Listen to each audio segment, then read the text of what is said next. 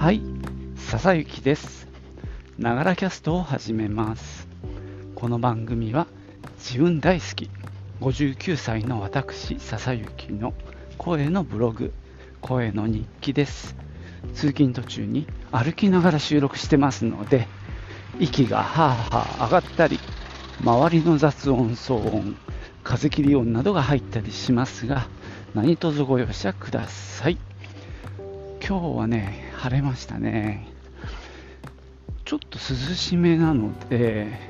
結局上着を1枚、ブロックテックパーカーを羽織って出勤しております。まあね、我慢できなくはないんだけど、あの、無理してね、体調崩したくはないので、この辺はね、もう気候に臨機応変に合わせております。今朝の朝一で、なんか声筋を鍛えようって話がありまして、早速それを取り入れて、いつもよりも高めのキーで声を出しています。お聞き苦しくなければいいんですが、ちょっとね、忘れないようにね、あ明日になったらまた戻ってる可能性はありますが、えーもし可能であれば習慣にして高めの声で喋る時間をポッドキャストで確保するというねもう一石二鳥の作戦でいこうと思っております。今日はですね今更なんですが、えー2023年の冬アニメの総括行ってみようと思います。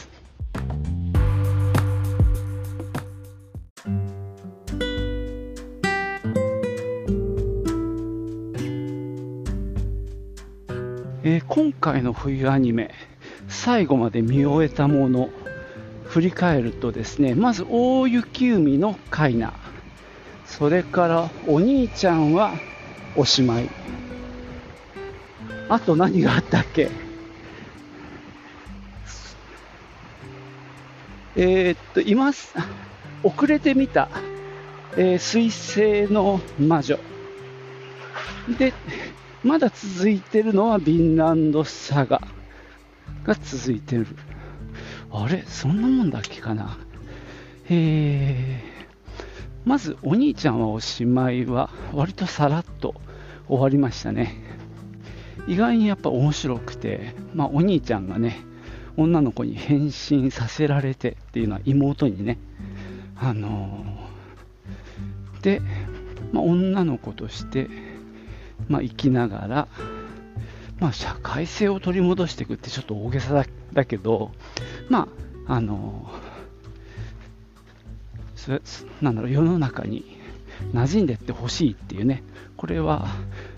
お兄ちゃん思いの妹っていうね設定で最後の最後、えーまた元に戻りそうになった時にどうするっていうところでねあの俺的にはここで戻るっていうね本来の形にっていう選択肢もありかなって思ったんですよね。そこはなんかそっちの方がまあ本来のなんか面白みがあるかなと思ったんですが意外や意外あのさらにもう一回薬を飲んで今まで通り、まあ、お女の子としてやっていくっていうね、選択肢、選択をしたっていうところでね、終わって、まあなんだろう、とりあえずめでたしめでたし的にはなったんですけども、そこはね、ちょっと、うーん、元に戻るっていう選択肢でも良かったような気が、まあ個人的にはしてますけどね。まあでもアニメ的にはその方が良かった気もしております。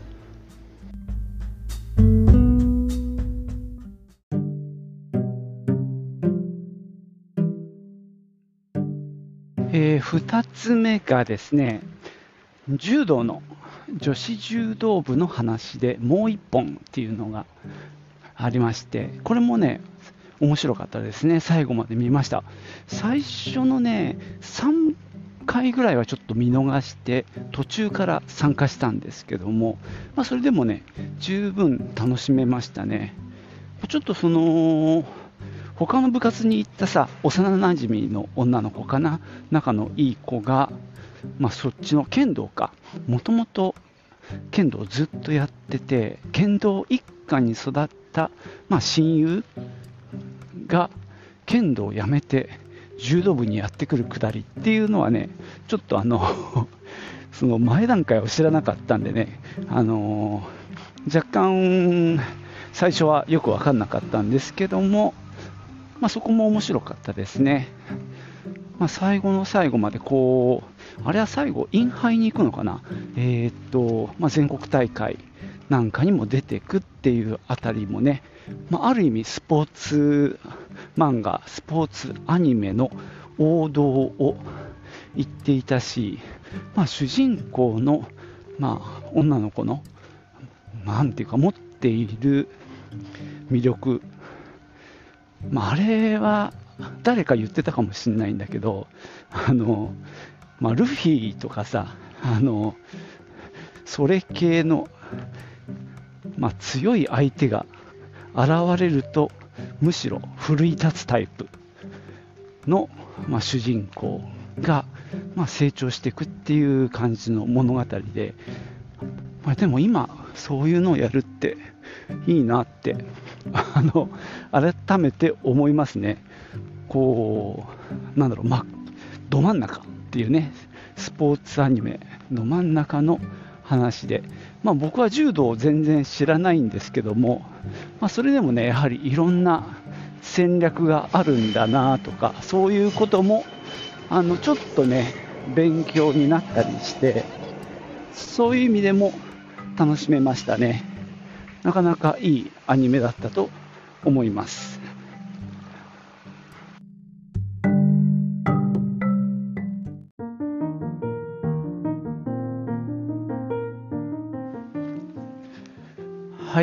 そして3つ目はですね、まあ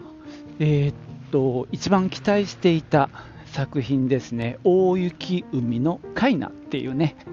えー、アニメだったんですけど、これも最後までちゃんと見ました。えー、これはね、どうだろう、最後の方になって、なんだろう、でっかい、なんかロボットみたいなのが出てきたあたりから、まあ、物語としてはクライマックスに向かっていったんですけども、俺の中ではちょっとあこっちの方向なのかっていうのは若干あのがっかりしたっていうところはあったかな。なんだか本当最初も言ったんだけどジブリ感が強いななんて話をしたんですけどもやっぱりああいうでかいまあ、敵みたいなものが現れたりあるいはなんか水柱みたいなのがドーンと立ったりとか、まあ、なんだろうファンタジークな設定なんですけどもなんだろうなああいったでかいものが動く、うん、世界観なんだろうかっていうところでややあれかな、違和感みたいなものを感じちゃったかな。なんかそれならそれで、うーん、もうちょっと伏線、前振りがあってもよかったんじゃないかなと思いました。あんなん出てきちゃったらさ、ちょっと反則だよなっていう気もするし、で、まあなんだかあの、向こうのね、その一番偉いそのラスボスみたいな敵がさそれを操ってみたいな流れは。なんかねちょっともったいなかった気がするんだよね。そのあの世界観とか設定なんかは結構こうしっかり作られてる感じがしてでそこのまあ天幕の上にもともとナが住んでいてっていうところから始まってまあそこのね生活暮らしぶりなんかも描いてで今度は下に降りてきてまあ、下の人々の生活なんかもこう描いてみたいなところはわりかしね丁寧かなと思ってたんですけどもね。もうちょっと違う感じだったらよかったのになとは思いますがでもまあ最後まで面白く見れたんで、まあ、期待通りとはいかなかったんだけどもやっぱ面白い作品だったなと思います。時々さあのちょっとだけエッチな感じになるっていうそのちょっとだけっていうのがこれはポイント高かったかなと思いますね。なかなか、まあ、カイナの人柄このちょっと朴突としていてでそんなにさスピード感がないっていうのかな。超マイペースな感じとかああいうちょっと主人公っぽくないところが逆に良かったなって思いますね。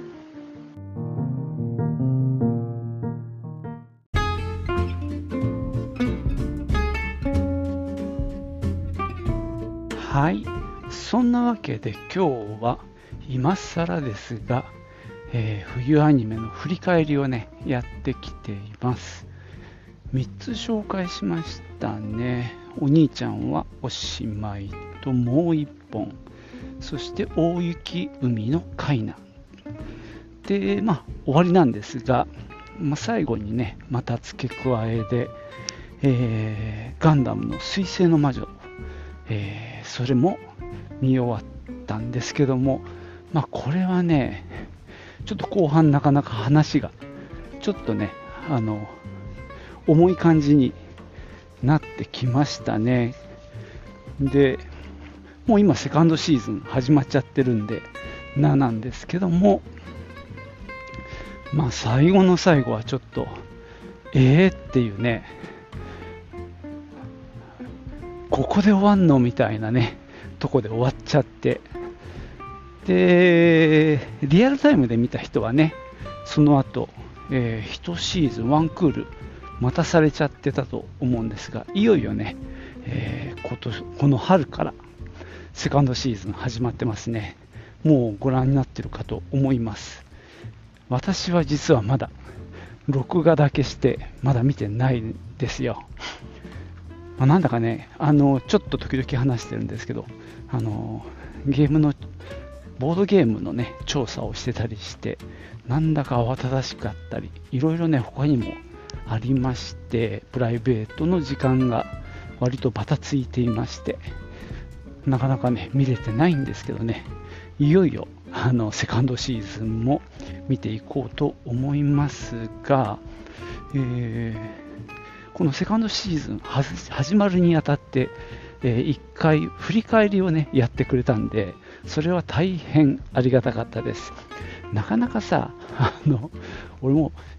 なんていうか、皿洗いながら見てたりするんだよね。怒られるかもしれないけど。なので、ちょっとね、細かいとこはよく分かってないっていうね、えー、状況だったので、その、まあ、まとめ、ファーストシーズンのまとめ会は大変良かったです。しかし、それも俺は皿洗いながら見てたんだけど、さすがにね、これね、適当に見てたら、せっかくのセカンドシーズンが楽しめなくなるなと思って時々スマホでその画面止めてさその人間関係の図とかがすごい丁寧にねちゃんと出てきたんでそれはねしっかり写真に撮っておきました。ようやくいろいろ分かりましたよ。つまり一大財閥があって、まあ、そこの御曹司ならぬ娘が、あの、あの子ね、名前が出てこねえな、どうするんだ俺、彼女ですよ。スレッタの稲付けね。で、そこに、まあ、ぶら下がってるのが3社、会社があって、グループ会社になるのかな。で、それがそのままっていうかそのあの学校自体がその大一大財閥が作った学校ででそこにある寮が多分その3つの会社の名前をかん、まあ、名乗っていてでそこの寮長がさそれぞれの、まあ、御曹司ってことだと思うんだけどさだからまああの一番最初に出てきたあの一番強いやつね。であのスレッドマーキュリーに負けたやつ最初に。あいつもそうだしでなんだかあのちょっと不思議な雰囲気の子でなんていうかクローンの子もいるじゃんね。あの子もやっぱりその関係もう一つのところであの研究機関みたいな感じのところの会社でで最後のもう一人、まあ、最後あれだよね。あのテロを起こした、まあ、爆破に関わったあいつもやっぱり、えー、養子なんだけど3つ目の会社の、まあ、御曹司っていう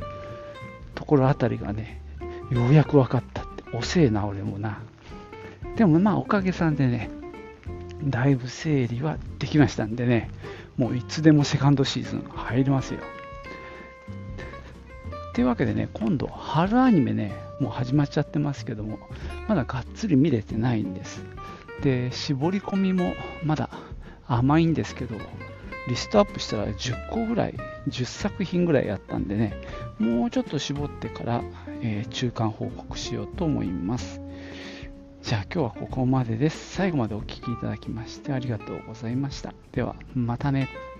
チュース。